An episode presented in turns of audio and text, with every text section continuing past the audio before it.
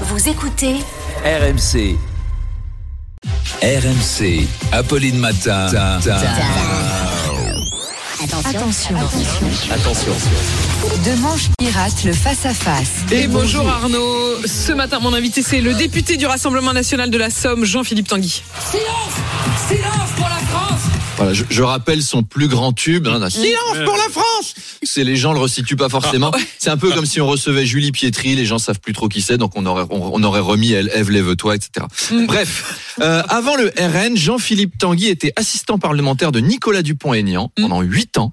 Ça veut dire qu'il a côtoyé de près un psychotique aux idées radicales et qui a manifestement arrêté son traitement. Donc son expertise sera très intéressante à propos du zinzin de Birakheim sur lequel vous l'interrogerez. Vous parlerez aussi de la déchéance de nationalité pour tous les binationaux coupables d'actes terroristes.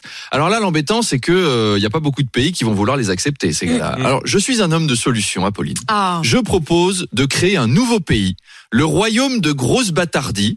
On prend, on prend 10 km carrés sur la banquise. Et alors là, non seulement on déchoit les terroristes de leur nationalité, mais on les fait aussi citoyens de grosse bâtardie. Ils ont un passeport de gros bâtards et on les met dans leur nouveau pays, au milieu des pingouins. Eh, solution quand même. Excellente solution. Jean-Philippe Tanguy veut aussi sanctionner les gens qui adhèrent à l'idéologie islamiste. Alors là, ça va faire beaucoup plus de monde parce que c'est quoi l'idéologie islamiste? À partir de quand on judiciarise Imaginez par exemple qu'on mette en prison tous les gens financés par un groupe qui adhère à l'idéologie islamiste. Bon, bah le PSG, Ouais. hop, Fleury Mérogis, Charles avec le RN au pouvoir, vous l'aurez vraiment pas la Ligue des Champions. hein.